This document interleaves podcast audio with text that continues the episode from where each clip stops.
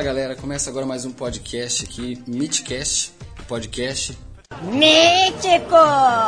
Certo? E o assunto de hoje é a timeline do celular pulando para o smartphone, chegando no contexto atual, para a gente entender um pouquinho do que, que é hoje, o que, que é esse cenário de sistemas operacionais que a gente tem. Eu sou Alfredo, serei o capitão de vocês hoje nessa nave e vamos fazer uma viagem no tempo com os tripulantes. Rodrigo Silveira, Digão. Lucas de Paz, meu Twitter é arroba Lucas de Paz. É Legandra e eu não vou passar meu Twitter, não, que você é muito gay. Aham, Cláudia, senta lá. It's all about reality and making some noise, making a story, making sure his click stays up. That means when he puts it down, Tox picking it up.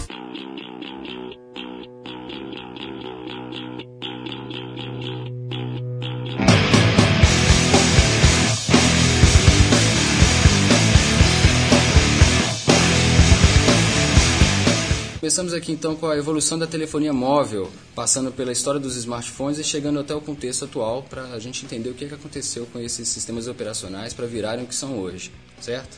Estou vendo aqui a foto de um velhinho muito esperto. 1973 era o ano. O que, que acontecia nessa época? Led Zeppelin fazia muito sucesso.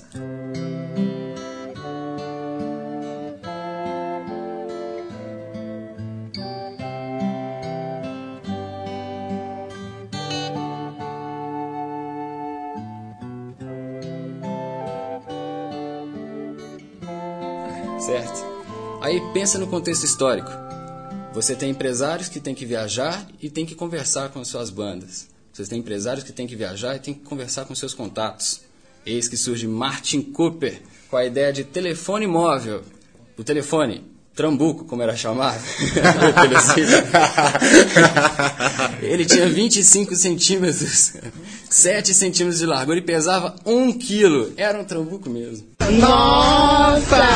Tipo, ele não foi feito mesmo pra ser carregado no bolso, ele foi feito pra falar sem estar ligado a um fio, né? Isso, isso. Mas a ideia era, era essa, eles precisavam conversar, entendeu? Eles precisavam conversar e... Poxa, eu tô em outro lugar e eu preciso falar com um cara que está em outro país. A ideia era essa. De 73 a gente dá um salto para 1990, quando a Ericsson inicia aqui no Brasil com o primeiro celular, chegando no Rio de Janeiro com 667 aparelhos. Logo no final de 91, o número chegou a 7 mil aparelhos. E olha só como é que é, né, Alfredo? Em pouco menos de um ano, já, já pularam de pouco menos de mil celulares para quase 7 mil. Então, como que envolve, como que é, envolveu o celular, né, pessoal, na época? De 90 a gente dá um salto para 1996, quando a Motorola lança seu épico StarTech. O primeiro celular que abria e fechava e dava todo aquele estilo de Hollywood, certo? Lembrando que StarTAC, como você mesmo falou, Alfredo, Hollywood, StarTAC foi inspirado em Jornada nas Estrelas, então você precisa ver. Nossa, esse celular era muito bacana, viu? Quando eu era pequeno, tinha um velho jogado lá em casa e direto pegava ele pra brincar, abrir e fechar, ficava abrindo e fechando ele. 1994, a IBM lança um projeto bem diferente dos demais. Lança o Simon, com touchscreen, bloco de notas, e-mail e calendário. Só que não deu muito certo, porque a ideia era vários dispositivos, cada um com a sua funcionalidade. E só eu vou até tirar uma dúvida aqui, a IBM chegou a lançar mais telefones? Lançou. Lançou? lançou, mas o Simon não deu muito certo, então eles pararam o projeto. Em 96, já que a gente já, já falou sobre o Palm, foi lançado então o primeiro Palm por Jeff Hawkins, chamava Palm Pilot, que tinha 128K de memória, servia como um bloco de notas e envia, enviava e-mail. É, mas pra época era muita coisa, né? 1996, quase 20 anos atrás, um celular que já enviava e-mail. E onde a internet também não era tão grande, não era o que é hoje. Então, Isso e-mail não era tão necessário também. Internet na época era discado, 53k, pô. Entendeu? Então era muito pouco. Menos até. Mesmo É, alguns lugares até menos. 60, sem 50 fio, então. 53k era top, né? De 96 a gente dá um salto para 97, que o setor da telefonia era pouco privatizado e o mercado começa a se abrir então para diversos tipos de aparelhos e abrindo concorrência para outras companhias. Vem então a Nokia lançando seus primeiros dispositivos e abrangindo o mercado, com aqueles celulares bem simples e tendo a ideia de popularizar os sistemas mais básicos. E onde, onde se vê que ela não veio, ela deu um passo mais devagar e não veio com um telefone com tantas funcionalidades. Veio com um passo menor, mas que fez mais sucesso e caiu mais no gosto do povo. Eu tô aqui na mão com uma linha do tempo da Nokia, com os, nos últimos 30 anos da Nokia, você vê, vocês ouvi- ouvintes não podem ver, né? Obviamente. Mas eu tô aqui na mão com essa timeline mostra os últimos 30 anos da Nokia. Então, se vocês, é, se vocês tiverem a oportunidade de ver a evolução, procura na internet, olha a evolução da Nokia. Evoluiu muito, evoluiu muito mesmo. Ah, a gente vai colocar no- no- na descrição do podcast os links ah, de todo o conteúdo que a gente está passando aqui pro, pro pessoal para dar uma conferida depois aí do podcast. Inclusive da nossa página no Facebook e do nosso blog. Não, não tamo- estamos começando agora, esse é o segundo podcast. E podem acessar lá à vontade. Beleza. O ano ainda é 97. A Ericsson então tenta entrar para o mercado de smartphone e lança o GS88, que é a primeira cunha de expressão smartphone mesmo. Eles colocam o nome e tentam lançar no mercado, mas também não dá muito certo. Acaba como seu antecessor, o IBM Simon. De 97 a gente pula para 2000. O ano em que a gente pensava que o mundo ia acabar, né, galera? Todo mundo pensava que o mundo ia acabar em 2000. Ou- Todo mundo com medo da virada do ano, né? Ou acabaria, ou o mundo revolucionaria. Foi o que aconteceu, na verdade. O mundo tomou um outro rumo mesmo. Lembrando então que em 2000 a Nokia assume então o topo da- das empresas de tecnologia móvel com o seu Nokia 3210. Nossa, clássico, clássico, clássico. Nokia Connecting People. 3210, né? Hoje, até hoje foi sucesso, né? A gente pode ver no Facebook várias fotos do Nokia 3210 quebrando paredes, né? Então, isso é pra vocês verem a popularidade que esse celular tomou. Tá certo, Diego. Isso aí.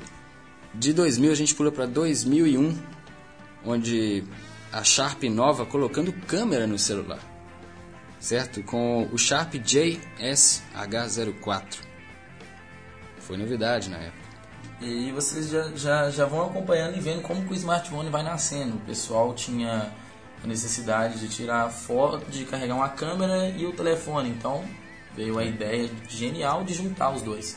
Isso vai juntando, juntando e no final vocês vão ver o que vai dar. Isso foi uma ideia tão inovadora que, para vocês terem uma ideia, só em 2002 que os celulares começaram a ter tela colorida no Brasil. Então, para vocês verem, antes da gente ter tela colorida, já tinha as câmeras nos celulares. Isso, lembrando que eles usavam conexão WAP né, e infravermelho para a transição entre um celular e outro. 2005, a Google compra uma empresa Android, uma startup que fazia um pequeno sistema para celulares. Até então não havia rumor nenhum, mas a Google foi lá e comprou. Vamos ver o que, que dá. Mas só em 2007 vem a promessa de smartphone para abalar o mundo.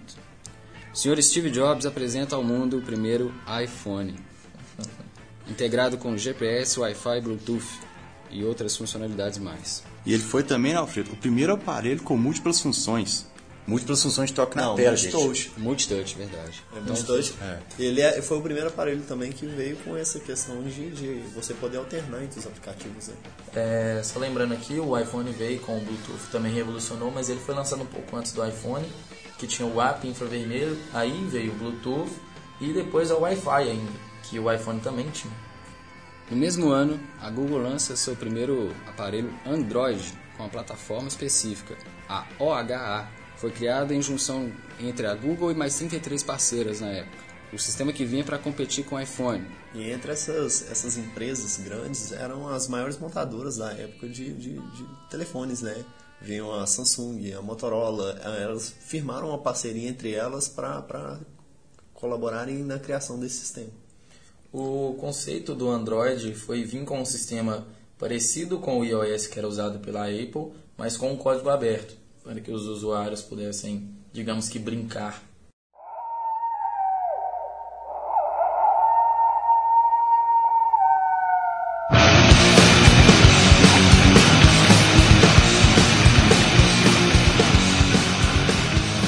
Nas fotos que a gente que a gente está vendo aqui, a gente está vendo um Palm One, não sei da empresa, um Motorola com Windows Mobile e um BlackBerry, que na época ainda era da Motorola, né?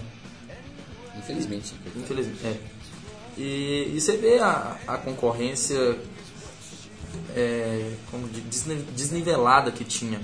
O iPhone você tinha tudo na mão, touchscreen muito rápido, você tinha acesso à internet muito rápido. E nos telefones que estamos vendo aqui, você tinha um teclado péssimo, um teclado QWERTY péssimo, um telefone enorme. E tem o Palm One ainda tinha antena, que foi tirado na época. Antigamente o pessoal veio para tirar a antena e eles introduziram a antena de novo. Então você vê que os concorrentes na época eram bem abaixo do. Tá, aí nessa aposta, cara, o que eles falaram? Olha, tem que englobar a música, eu tenho que englobar o restante.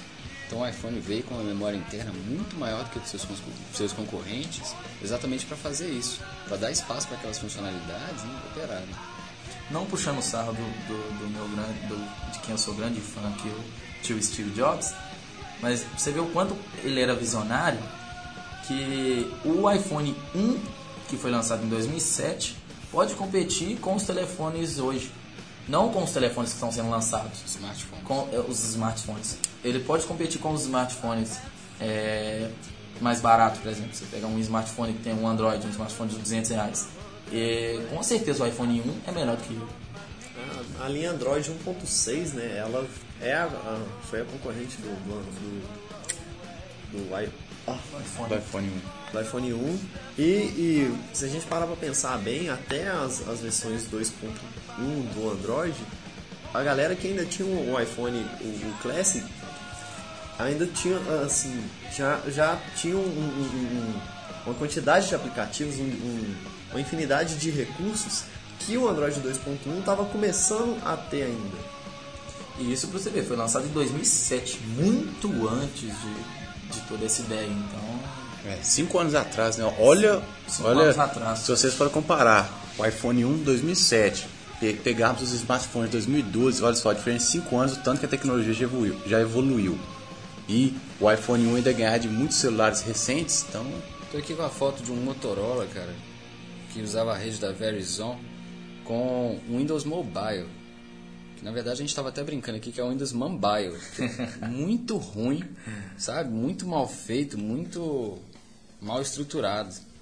E a Motorola deu a bobeira, que a gente estava inclusive conversando aqui também sobre isso, que a Motorola deu a bobeira de vender a, a parte da BlackBerry dela, que era uma, uma, uma infra da, da Motorola, que era promissora, isso foi vendido e virou empresa, certo? E hoje, somente hoje, nesse contexto atual, que a gente tem agora o crescimento do Windows Phone, que até mudaram o nome, né? Porque tinha que mudar, porque isso vai, aqui não não é pra- herança, isso aqui é desavença, coitado. Ah, o, o legal é que a brincadeira que surgiu na época é que como se não bastasse você ter tela azul no seu computador, você tinha tela azul no seu smartphone também. a interface totalmente é, diferente do que o iPhone oferecia, que era uma interface fácil, uma interface muito fácil, que o Steve Jobs dizia que se uma criança consegue mexer, qualquer um consegue mexer. Mas nesse telefone aqui, eu acho que nem eu, que sou amante da tecnologia, conseguiria nesse Windows Mobile aqui. Cara, pensa num telefone com teclado que tem um iniciar. Eu não imagino isso, cara. E ele não é touchscreen. A pior coisa é essa. Ele não é imagina, touchscreen. imagina você ficar lá na setinha, nos cursores, né, nos cursores seta, tentar fazer chegar a iniciar. A dificuldade que não deve ser. Mas sem falar aquele menu que ele tinha de guias, que vai me Nossa. desculpar, mas para smartphone, aquela, aquelas guias de, de- dos aplicativos eram uma coisa muito complicada de estar utilizando. Imagina a tela de um, de um smartphone, você tenta abrir umas 5, 6 guias com a tela daquele tamanho. Imagina você ler aquelas guias. Você nunca vai conseguir diferenciar as guias. E uma coisa que eu não tinha notado, ele usava Internet Explorer. Ah. Totalmente off-topic, mas ele usava Internet Explorer, cara. Imagina quantas horas para acessar uma página. Isso quando acessava, né?